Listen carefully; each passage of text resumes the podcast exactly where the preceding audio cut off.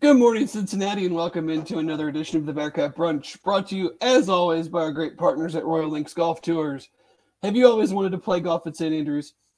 Have you ever enjoyed that perfect pint of Guinness in Ireland? Well, with Royal Links Golf Tours, you can do both. They are a golf tour specialists offering unforgettable golf experiences in Scotland, England, Ireland, and Wales. Their custom itineraries are more than golf trips, they are immersive cultural and country experiences that will surprise and delight you both on and off the course. Royal Links Golf Tours is owned by former Bearcat quarterback Hayden Moore and his partner, UC alum Jeff Bartholomew. So if you'd like to play St. Andrews or Ballybunion, visit their website at royallinksgolftours.com or call them direct at 770 331 1525. And with that, we are back on a another beautiful day. Wouldn't mind being playing some golf right now, actually. Yeah. You know, 60 degrees in, in November. Uh, but uh, we are back to recap what has now become the seventh straight loss by the Cincinnati Bearcats, falling to the Central Florida Knights 28 26 yesterday at Nippert Stadium. Before we kind of get into it, I do want to say a couple things.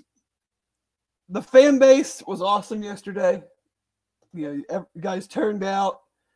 I don't know if it was a true sellout, but it was certainly not a an empty stadium that we have witnessed in at uh, similar moments in you know the last 20 years or so when things aren't going good and you brought some energy. And it was just good to see the the fans uh, still still there still supporting.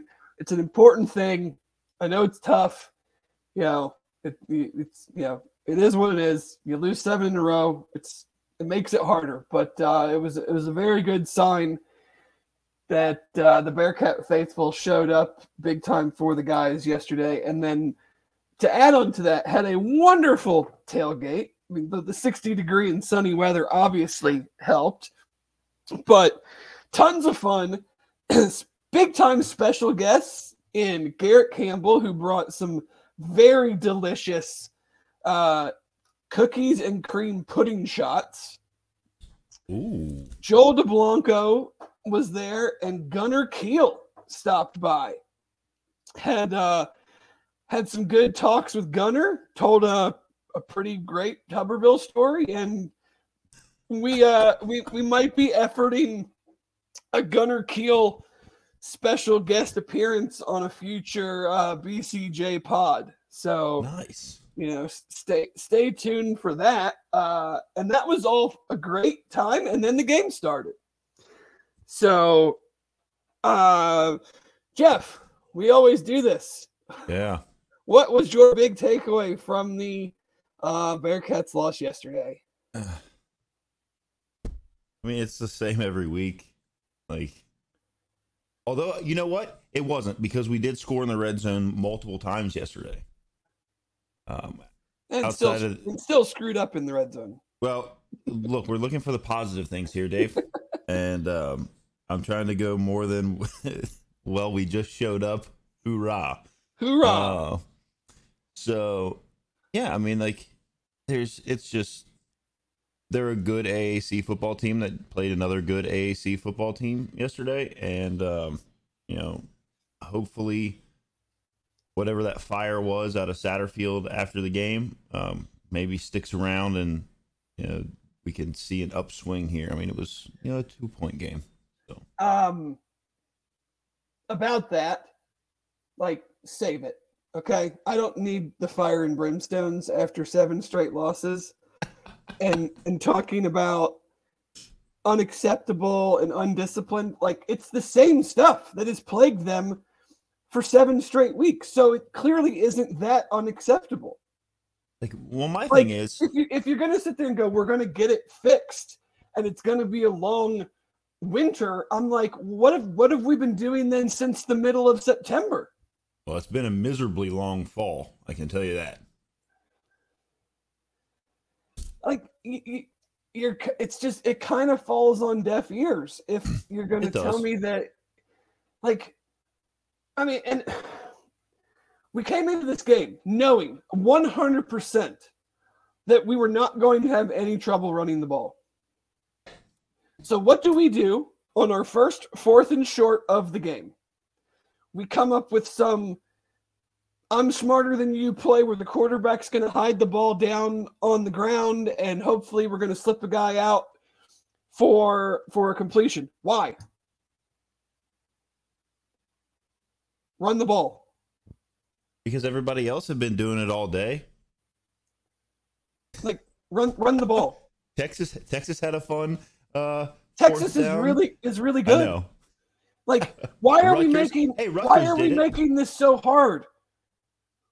You get the ball down to the 2-yard line. Why are we going like you're going to score a touchdown within 4 plays if you run the ball 4 times in a row? Why are we trying to go fast and then And- not get letting our guys get lined up Mhm. and like what what is the point in going fast there? Run the ball. there there isn't a point and Go go down to the goal to the 2-yard line, line up, run the ball. Yeah, I mean, you finally, you finally like get a little bit of like momentum with a, a nice pass all the way down to the the two yard line, and then it was like was like we were in some kind of like speed warp to get up there for no reason. When obviously, like you said, handing the ball off, you they could have handed the ball off to literally anyone on the team, and they were going to get yards. Nobody could be stopped yesterday. Yeah, you have two running backs again, go for over 100 yards, average what you know, well over. I don't know what it ended up being officially, but like seven-ish yards a carry. Um, I, I don't. I just, I'm like you have this these pen, these same penalties that you have all the time. Like that's that's not any different. You you know regardless of what happened, what was said, like Bryon Threats cannot make contact with an official. Uh, okay, so on that, I mean, I, like I watched the whole thing live. what it looked like on TV to me, and and I get it. Like, there's no, there's not a gray area there. Like they, when they decide that that's what they're going to throw the flag for, like it's over. Um, but like when you watch it back, clearly he and I don't even know which UCF player was. They're in a a disagreement that's gotten to the point where they're kind of shoving each other back and Yeah. forth. So there there's like some elevated emotions on this play. Um, whatever. The official the, the second official comes in from like his blind side and then is like right in his face and and I know they're allowed to separate people and grab whatever. To me, it didn't look like it was that egregious, and it probably should have been a situation where the official just said, "Hey, keep it moving over there." He didn't like throw a punch at him. He didn't chest bump him. I don't know if they're like if he also exchanged words whenever he said that. If that's the case, but you I can't know touch it an wasn't. official. It, it wasn't. I know. Yeah, I just don't put yourself in that in that spot. Right. That, that I mean that that's the easiest way to handle it. But I, I also think that you know there's there's some onus on an official like, and I don't like. I mean the officials this year. I I think across college football and, and most athletics uh, has has tanked pretty well. Yeah, bad. I mean, they they Um, certainly. I mean, they had a they had a play later on in the game where two different refs called or threw flags, and I don't even know if it was going to be would have been good or bad for UC, but then they both pick them up, and then there's like no penalty at all. I that that I feel like is a first um, that that I've seen. was that the one where was that the one where Pace took the had uh I think he had I don't know one of the wide receivers he had him out of bounds. I, I don't know exactly. I just know that t- a flag came in and then another one came in later, so it couldn't have been the same call. So I don't unless know the flag how got they. stuck in his pants and he couldn't Yeah, sure. I actually But- did think the the pace the pace pickup the flag that they threw on pace because they were gonna get him for for out like you know a late hit out of bounds, but they discussed it and picked the flag up. And when you watch it back on the replay, like and the the announcers even like we're all on the same page. He was hundred percent gonna suplex that kid, and it was like at the end of the game, like he was gonna chuck him, and then I think something kicked in in his mind because he had him like up, and then he was like, "Oh," just laid him Yeah, down on the sideline. but it, it's just like, yes, the the passing game was much you know better yesterday, but again, I like 515 yards, 120 whatever more, but they're like that whole drive, you get down to the two yard line, and then you end up having to kick a field goal because it's fourth and ten from the 10 Mhm. Like it, those are empty yards. Like that doesn't matter. Yep. Um, you have two possessions, you know, well in UCF territory in the first half that ended no points of, of interception that I'm still not entirely sure what was going on there. And then the, the fourth down play that we talked about earlier, where, you know, when you don't need to be smarter and like trick the other team, we still keep trying to trick the other team. I say Brad Smith says that why is Satterfield constantly trying to complicate things with his play calling? The run is being given to you, just do it. Just do it. Like like you said, don't don't try the the, the fake fumble rooski or whatever. Yeah, Just- I, Hand the ball off yeah, we have let your guys let, let let them go. I mean, Ryan Montgomery was getting anything he wanted all day, and as much of it as he wanted. him and Corey both had Yeah, excellent games. Like, I, I don't a know. shame I'm- that we've got three running backs that are really good. Because like we should have just one- gone out there in a one- wing tee or something. And you know, this one kind of just put me in a little bit of a loss of like, you know, you have one running back average six yards, another one averaged 14 on eight carries. Um, you know, Emory Jones is 16 for 22. It was clear it was this was by far his best passing day of recent memory. And Yeah. you know, 9.9 yards an attempt is like is practically twice as much as it has been. Um, but yeah, we're still five sacks. We don't for we don't sack them at all. We don't force any turnovers. We have two turnovers. Like we give up another hundred yard rusher, it, almost a two hundred yard rusher. it's just you know. I think that is that is why it continues to be so maddening. Is one, they're in most of these games. Obviously, they you know second half of Oklahoma State notwithstanding in, in Iowa State, but like they do enough good things to just hang around and lose, and then they do enough maddening things that you know post game. Coach Satterfield is talking about like the six to eight plays, you know, that are deciding these games, and I'm like, well, yeah, but we're we're failing on those six to eight plays every week. In the same, and it, it's always been like the same kind of thing. We're we're the high leverages, the fourth and one, where you need it. Let's pick this up, go score a touchdown, Or Like, let's stop them on third and long. be up ten nothing. Like you pick up that fourth down, you go, you score, it's ten nothing. Who knows how that plays out? Yeah. It's the same stuff. Yes, the third and longs. John Rhys Plumlee runs for two first downs on what third and eight and third and eleven. You have a That's the same. That's the you- same thing you- that happens every week, though. You you just have change the another name. another play where I'm not sure what we're doing on a punt return, where he does where Braden Smith doesn't field it, and then he jumps on it when it's basically done rolling at the two yard line. I just, I mean, Well, not sure is- what, is going on there. Then you have a play where you back them up and you stop them on first down.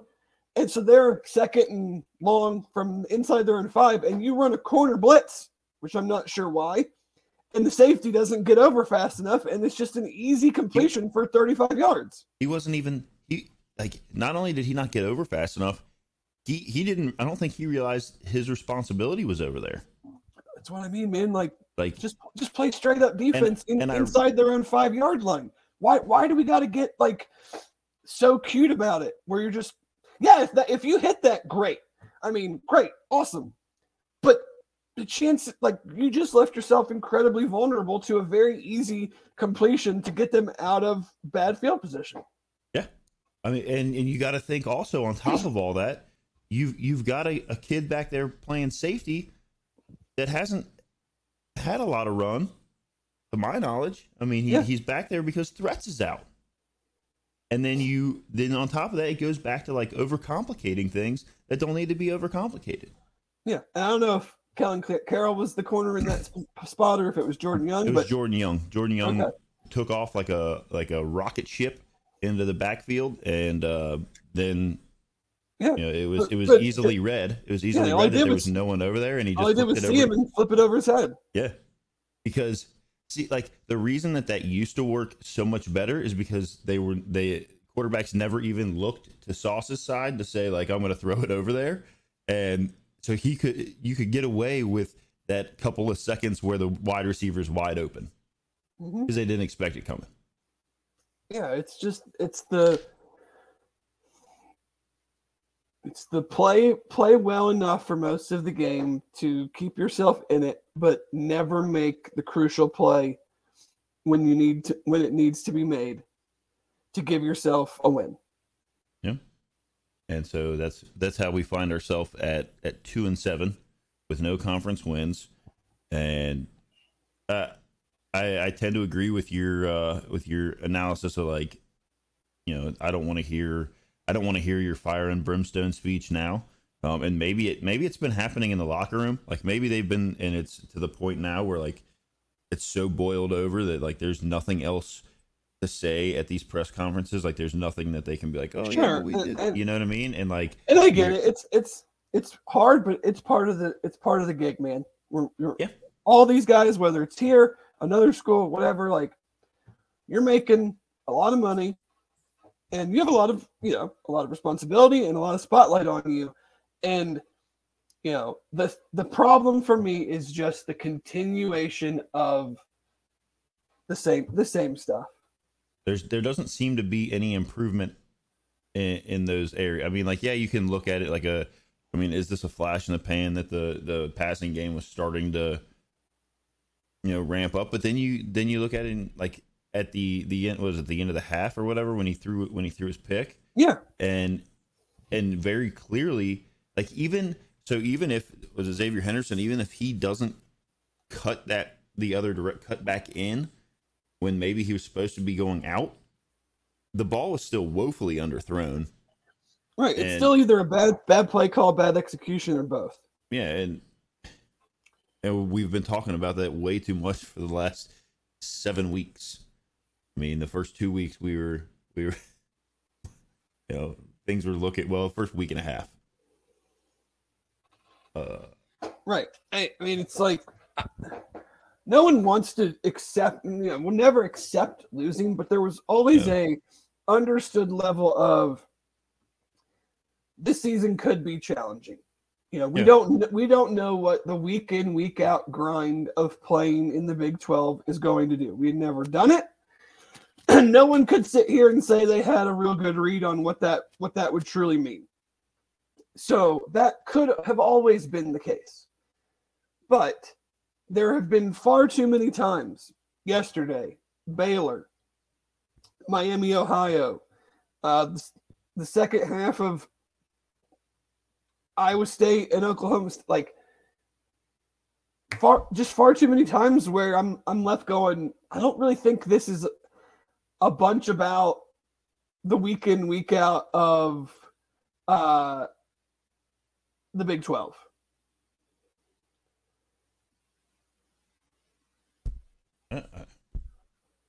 it to me could be uh I don't know a, a little more on you know because you're you're past the well we had to replace all these people and we had to you know we've got new coaches and like when you are repeatedly or seeing the same mistakes made every week and there's no change or like okay that there's like a slow climb of improvement in those areas now you got to start looking and saying like well what's happening at practice? Like where's where are we at? Are are these guys just that bad? Like i i, I don't really want to believe that they're that bad. I don't think so. I don't think bad players rack up 515 exactly. yards. so where is the miscommunication on things? And like why and, is it that every for, week you know bad running backs don't run for you know whatever ended up being average per carry and, and stuff like that. But there's something's just, not clicking somewhere. Well, for sure. problem. Like for, for sure, something's it, not it, clicking. Is it you know?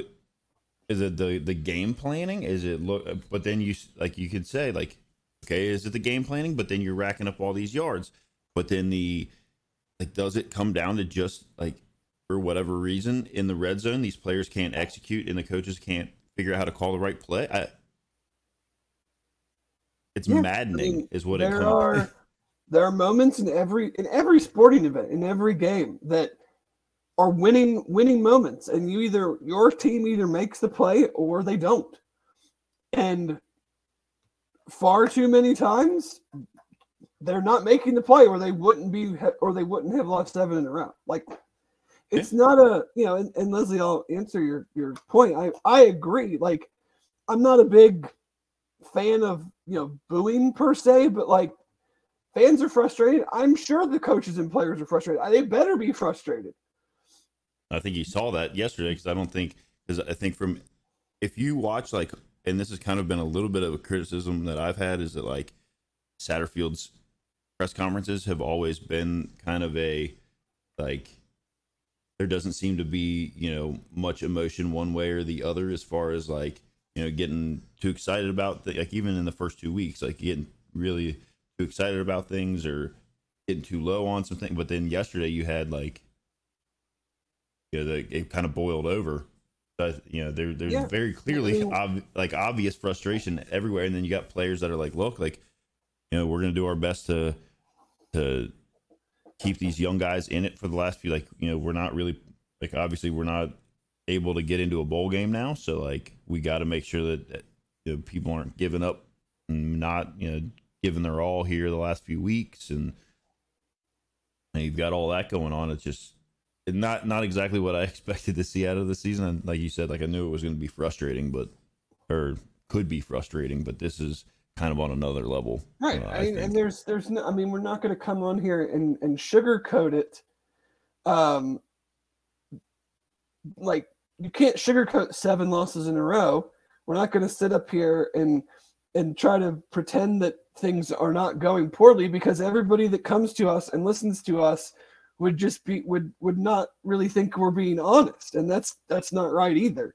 So um but yes i i agree man. I don't think any of these these plays i mean the one the week before what was it? The against baylor where emory and the running back ran into each other and supposedly peyton singletary was going to be like that did that one didn't work um you know they, so I think we should run more of the plays that work, especially on short yardage, especially when your running backs have had had a really good ended up having a really good day. Now that was early, but still, um,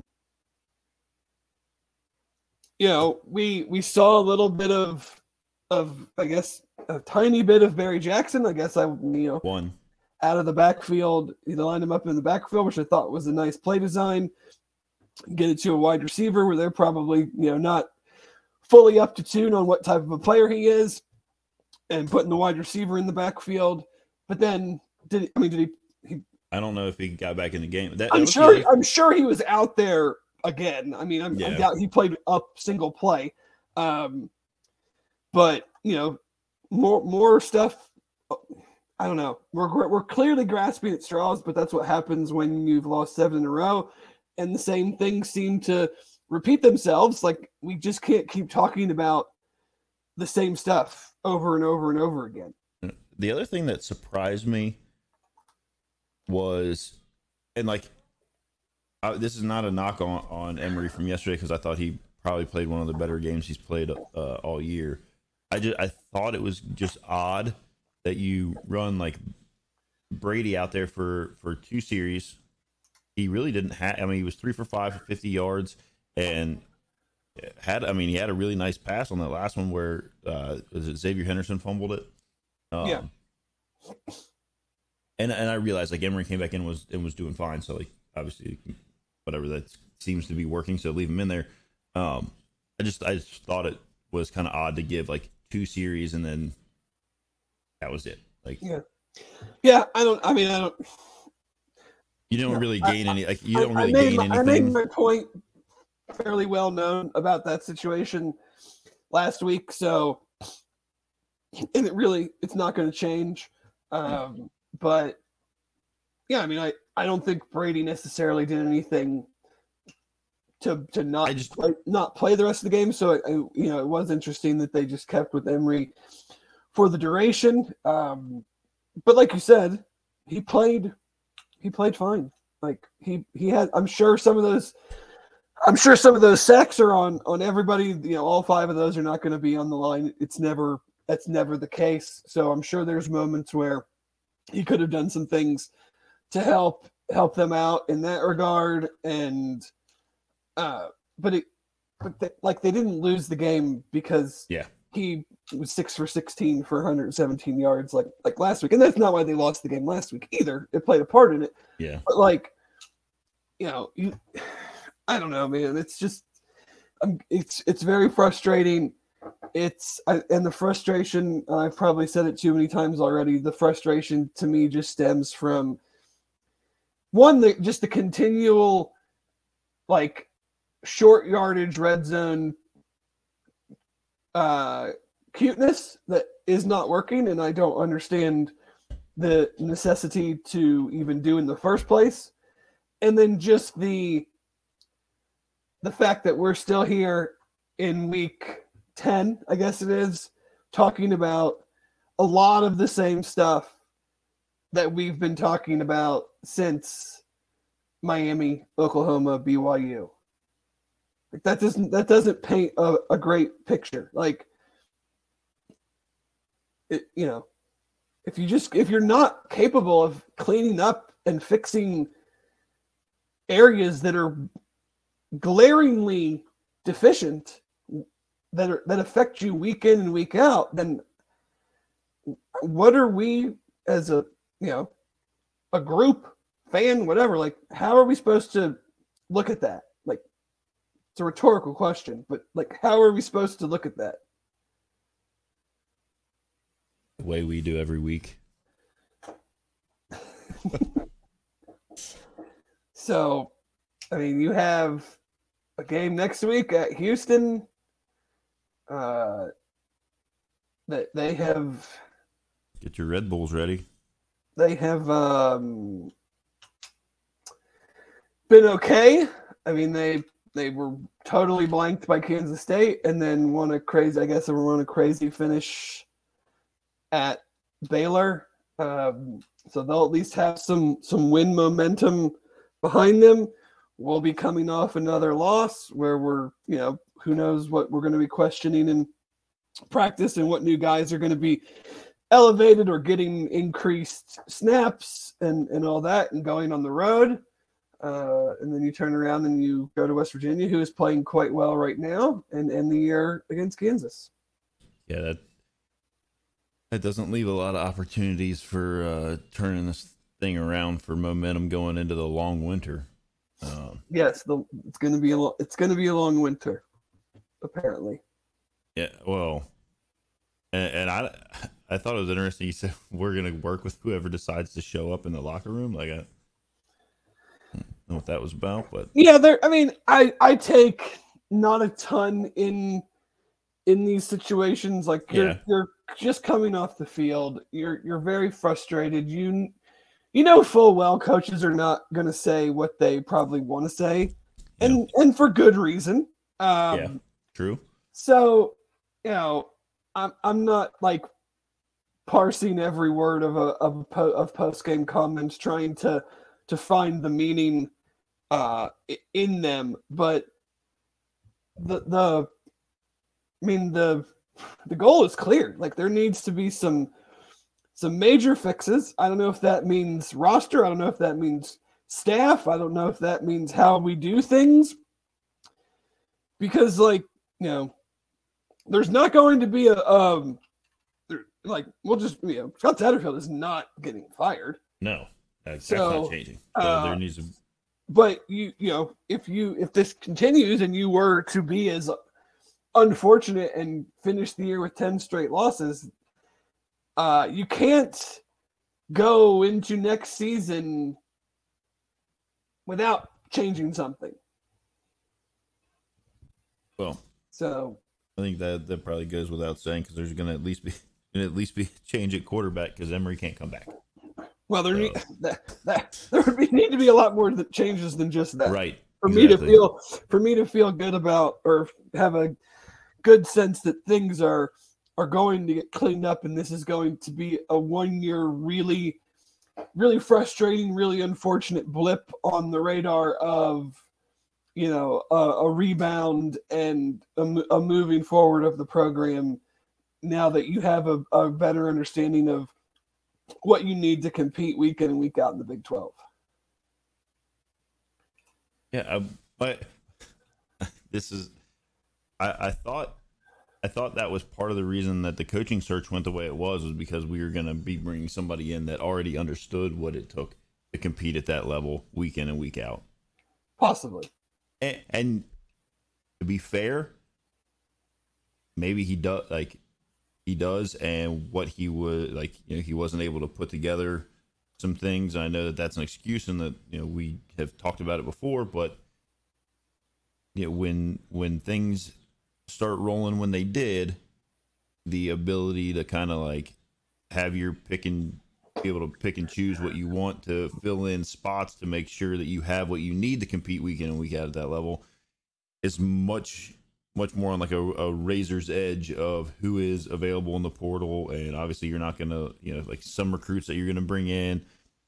Yeah but you're not bringing in high school kid like the ability to bring in a high school kid that is going to make an impact immediately doesn't happen everywhere all the time and you're going up against these teams that have established players and can get kids out of the portal at the front end front end of the portal that are already ready to go right and then there's the kids that are in the portal that are there for a reason and it's not because you know they're exceptional at what they do no you just got i mean the point, know, there'll be, there'll be. This is not the time for for me and and any any thoughts um about you know big big picture things. There'll be time for that at some point. It's not today, but I mean, you got three games left.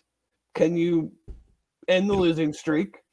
And even if it's a, a shred or a small amount of momentum, is there something? Is there some switch you can flip? Is there something you can do? Is there some to to kind of get things going into into the off season where you feel like you have the program at least heading in a better direction than where than what it appears to be heading right now like you know and we'll, we'll get to that point and we'll talk about it when we get there uh, but I, I mean i don't have much else to to offer up on you know on this loss. No, uh, I mean it's like you said. It's unfortunately it's more of the same, um, and, and I, I don't know what it's going to take. Obviously, any changes that are are made aren't going to probably have much of an effect uh, the next next three games, and going to have to be some kind of uh, I think full on wholesale change rolling into the off season, maybe preparation and guys, you know, some come to Jesus moments. Uh, yep. But For regardless, sure. we'll be here every Sunday. Heck yeah. Well, you, you and uh, you and Aaron or or you and somebody are going to have to do the show after uh, the West Virginia game, since I will be traveling back from the game from oh, Morgantown itself. So we'll we'll figure that out. Yeah, we but, figure that uh, out as it gets closer, but but yes. So we will uh we will go ahead and then switch it to big you know the uh look around the rest of the big 12 slash country um obviously the you know the biggest game that you know had no real effect but conference wise was oklahoma state defeating Oklahoma in the last Bedlam, ever Bedlam game seemed like I it was running at the same time as the UC game. Seemed just like a, a very solid, good back and forth uh, football, like just a good college football game. Yeah, it, like I mean, we we all experienced got the uh, the front row seat to the Ollie Gordon show uh, last week, and now he uh, he had 33 carries for 137 yards and two touchdowns. Um, guy's just a solid back right there. He's, yep, he's uh, he's, he's playing playing pretty great right now. I think you know there weren't were there really any. I'm trying to see like there weren't really any big upsets, were there?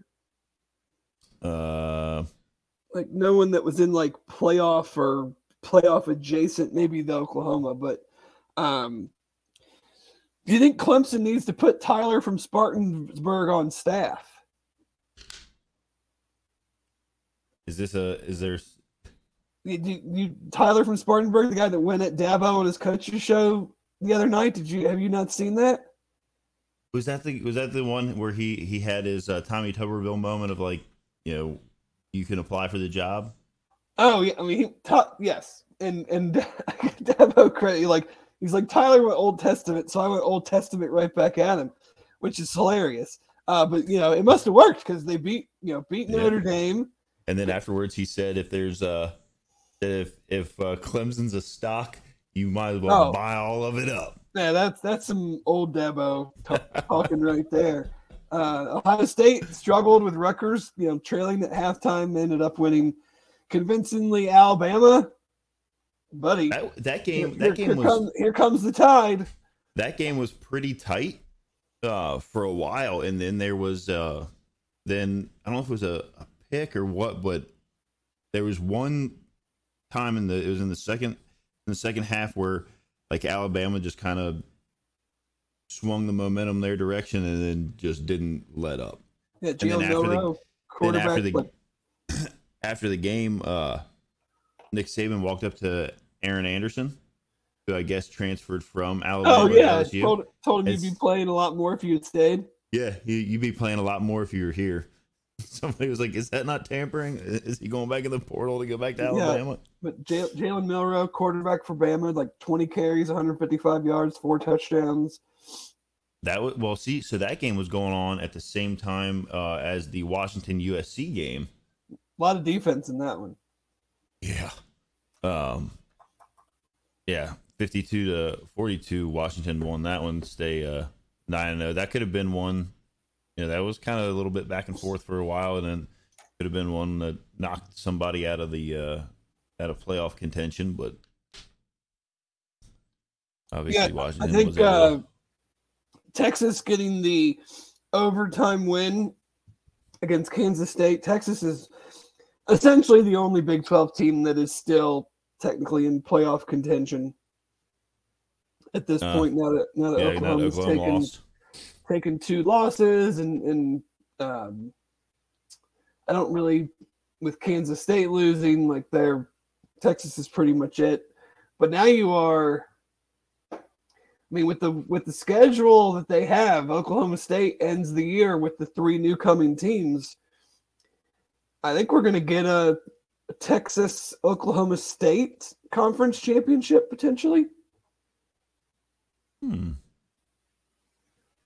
because Oklahoma State has UCF Houston and BYU to finish, and the way they're playing right now, I mean, I wouldn't project them to lose any of those games. Where's Kansas State at? They're four. Okay, so they're four and two. Yeah, so they would. Damn it! That was my preseason pick. So, uh, you know, it's the the Mike Gundy possible bounce, you know, bounce back, big bounce back year. You know, and, and I think you. I mean, you gotta you gotta root for that over uh, one of the teams that is leaving the conference. Yeah, to win we- that. We So want them to win. You know, I don't want to hear any SEC chants coming from the peanut gallery on that one. Uh, Georgia and Missouri was a. I mean, it was. Missouri's feisty. I'm worried about. Yeah. I'm worried about them next week with my balls. Oh, Even though we we we took it to the old UConn Huskies. I was going to say you guys had a pretty stiff challenge yesterday I with those uh, Huskies out there. Yeah, Jim Mora really really got him going. It was like what fifty nine to three or something. Mhm. Yeah, That was never in doubt. no. Uh, what else have we got here? How- how- what is in doubt though is our, our old pal did not have a a good showing yesterday, losing to the Hoosiers, uh, twenty to fourteen. Ooh, it, well, I mean, they're they're all they uh, they're calling for his head up there. Allowing Uh, two, lost country. the game where they gave up 261 yards of offense.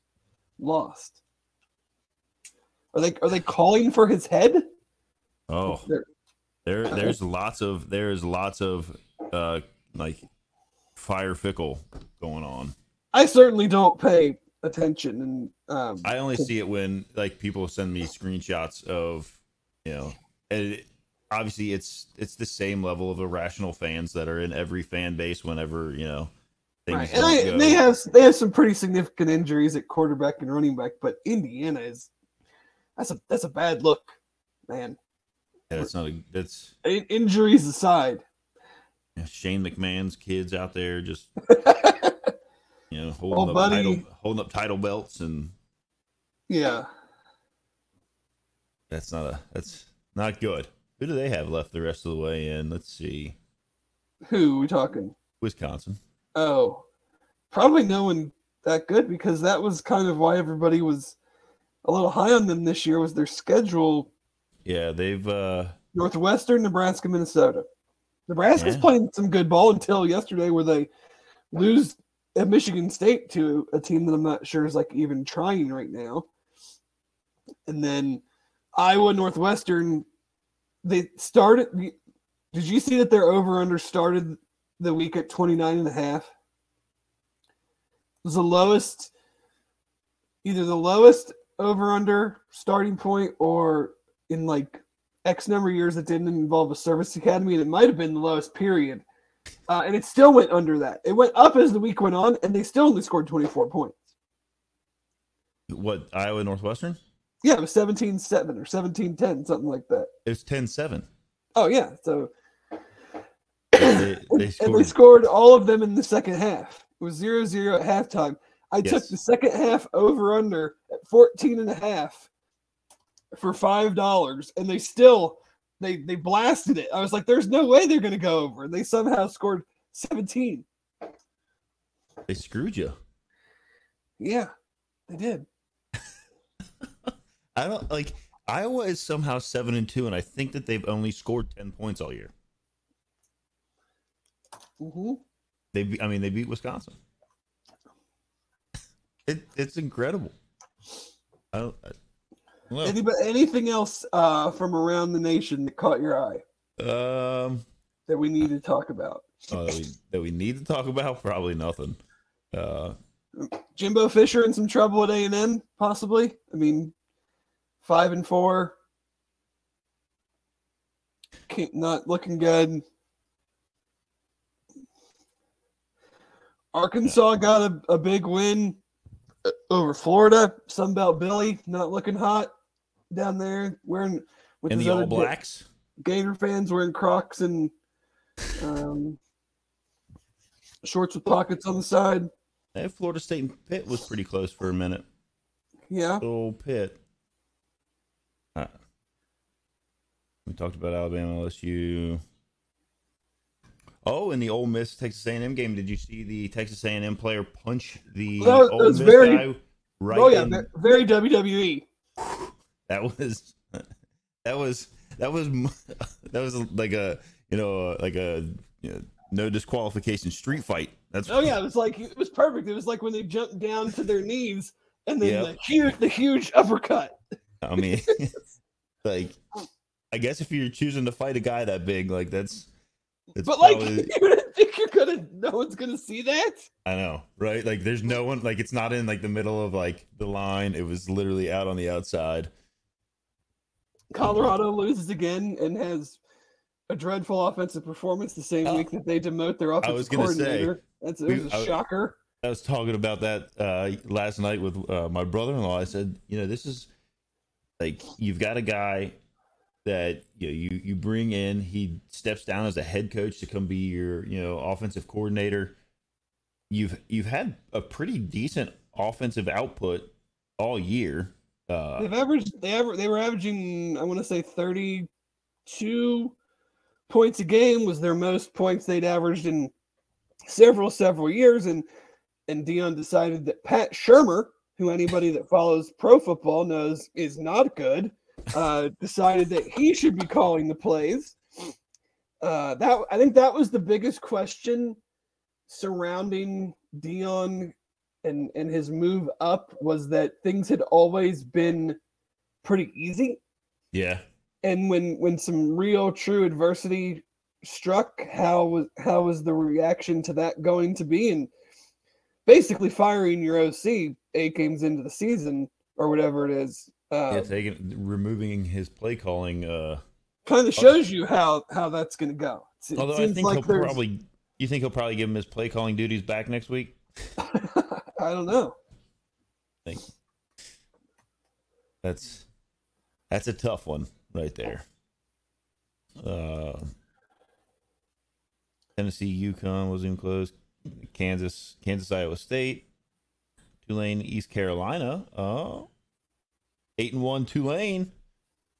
Where are we? Uh, where are we at on the uh, on the CFP rankings here? Well, uh, Tulane's would... Tulane's pretty much got it in the bag if they went out. Now that Air Force lost, oh, shocking loss to Army. Yeah, because they didn't. Who was that other team? Uh, James Madison isn't even. They can't. They can't participate though. Oh, right. Yeah, so they do have it pretty well locked up, huh? Because Air Force was up at seventeen. Um. Oh, that's the AP poll. They were Air Force was still one behind Tulane, so it was kind of yeah. like a, a race to see who could not screw it up. A sneaky one to watch next year is coming into the Big Twelve, and I know they're hard to keep track of because most of their games are, are pretty late. Is Arizona's playing really well. They knocked off ranked UCLA yesterday, 27-10.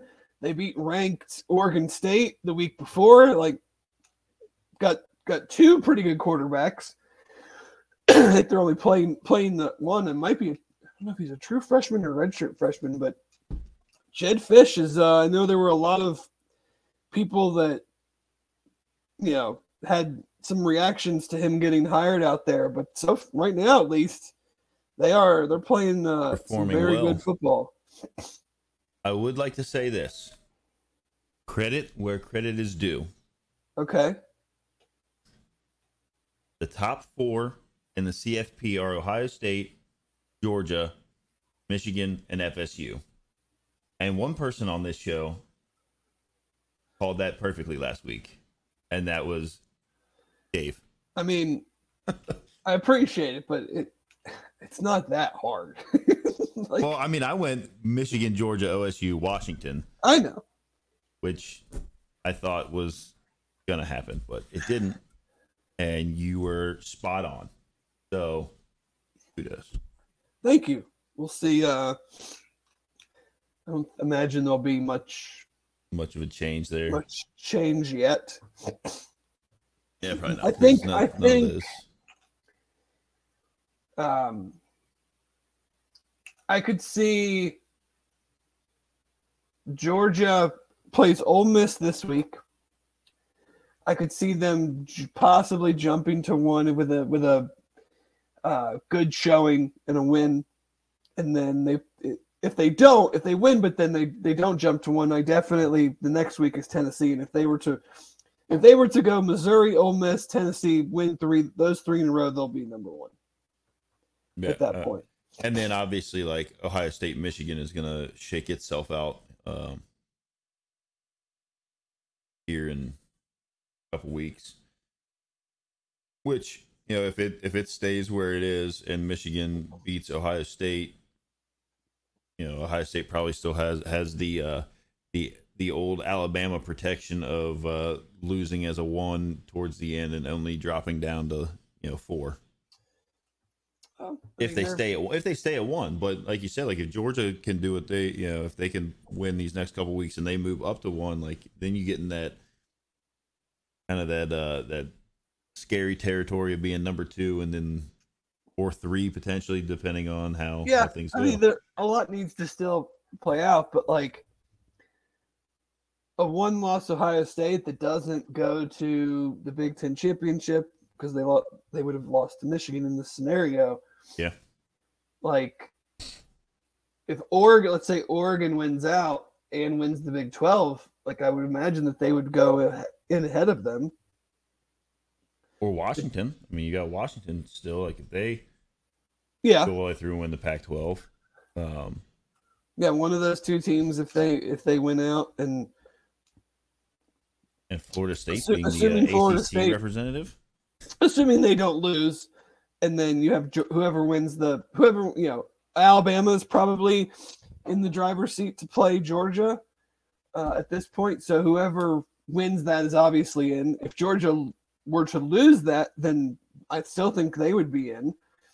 Then you'd have Michigan, and then you'd have Florida State, and. You could have a two SEC, Michigan, FSU, and then you'd have no Pac-12, no Big 12, and then no Ohio State.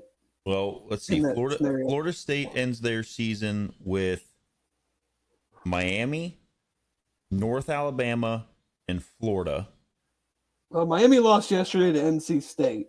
And Washington ends their season with Utah, Oregon State, Washington State, and then a, I, w- I would have to think if Washington State wins out versus Florida State winning out, that Washington would have to jump them.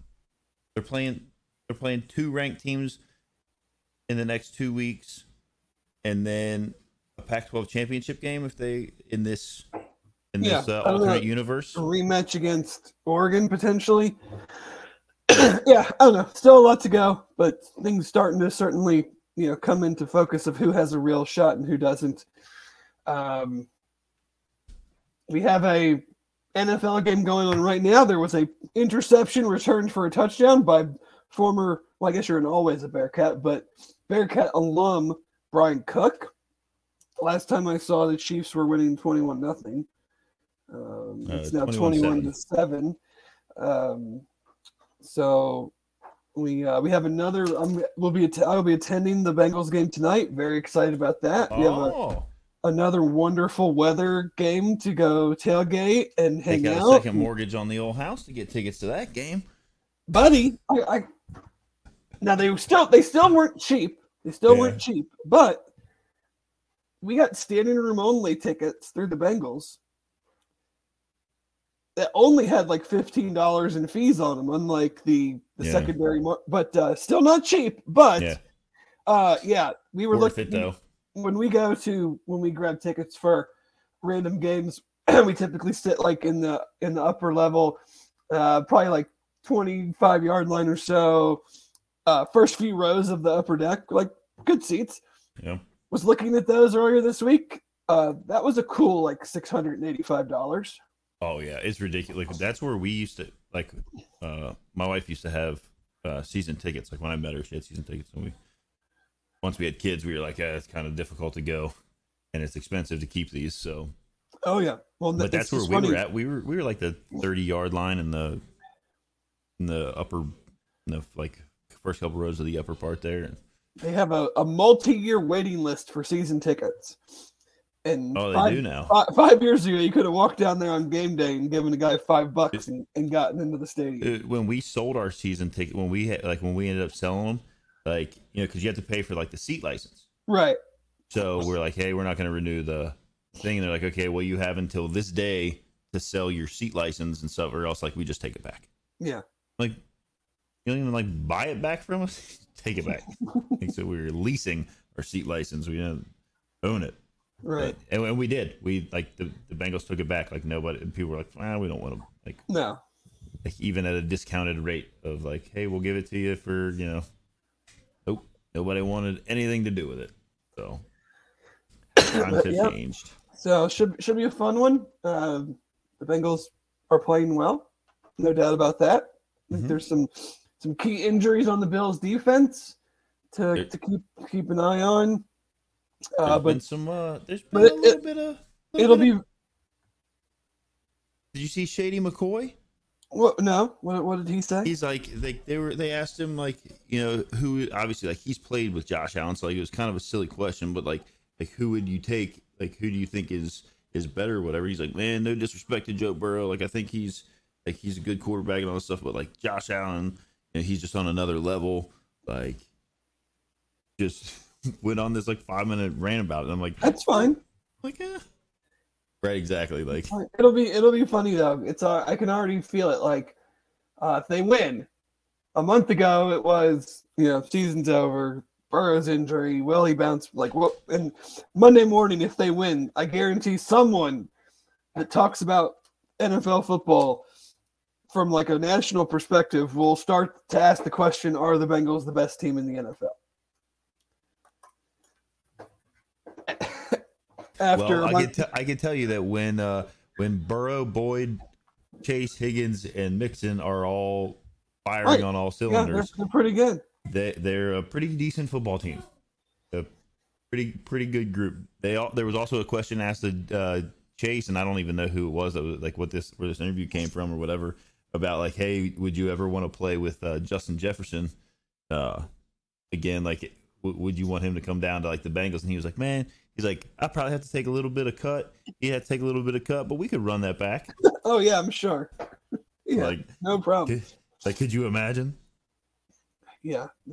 Not not that we need improvement in our. Uh, I could I could imagine. Like, weapon category. Also imagine it not zero per point zero percent chance of of happening. Yeah. But, but anyway, uh, I think that about wraps it up. I'm gonna gonna get out and enjoy enjoy this Sunday before we uh, head out to the stadium. But thanks again to everybody that joined. Brad, Ty, Mr. Mark, Jason, I'm sure I'm going to forget some. Leslie, Josh, Ed, you know, all of our regulars. We really, really appreciate it. Thanks for joining us again on this uh, Sunday morning. Appreciate you guys jumping in after we had to you know, push back an hour. Uh, we will be back, of course, next Sunday, 10 a.m. to recap what will hopefully be a Bearcats win at Houston. So, with that, thank you to Aaron as always, Jeff and everybody for listening and our great partners at Royal Links Golf Tours. Have a great Sunday.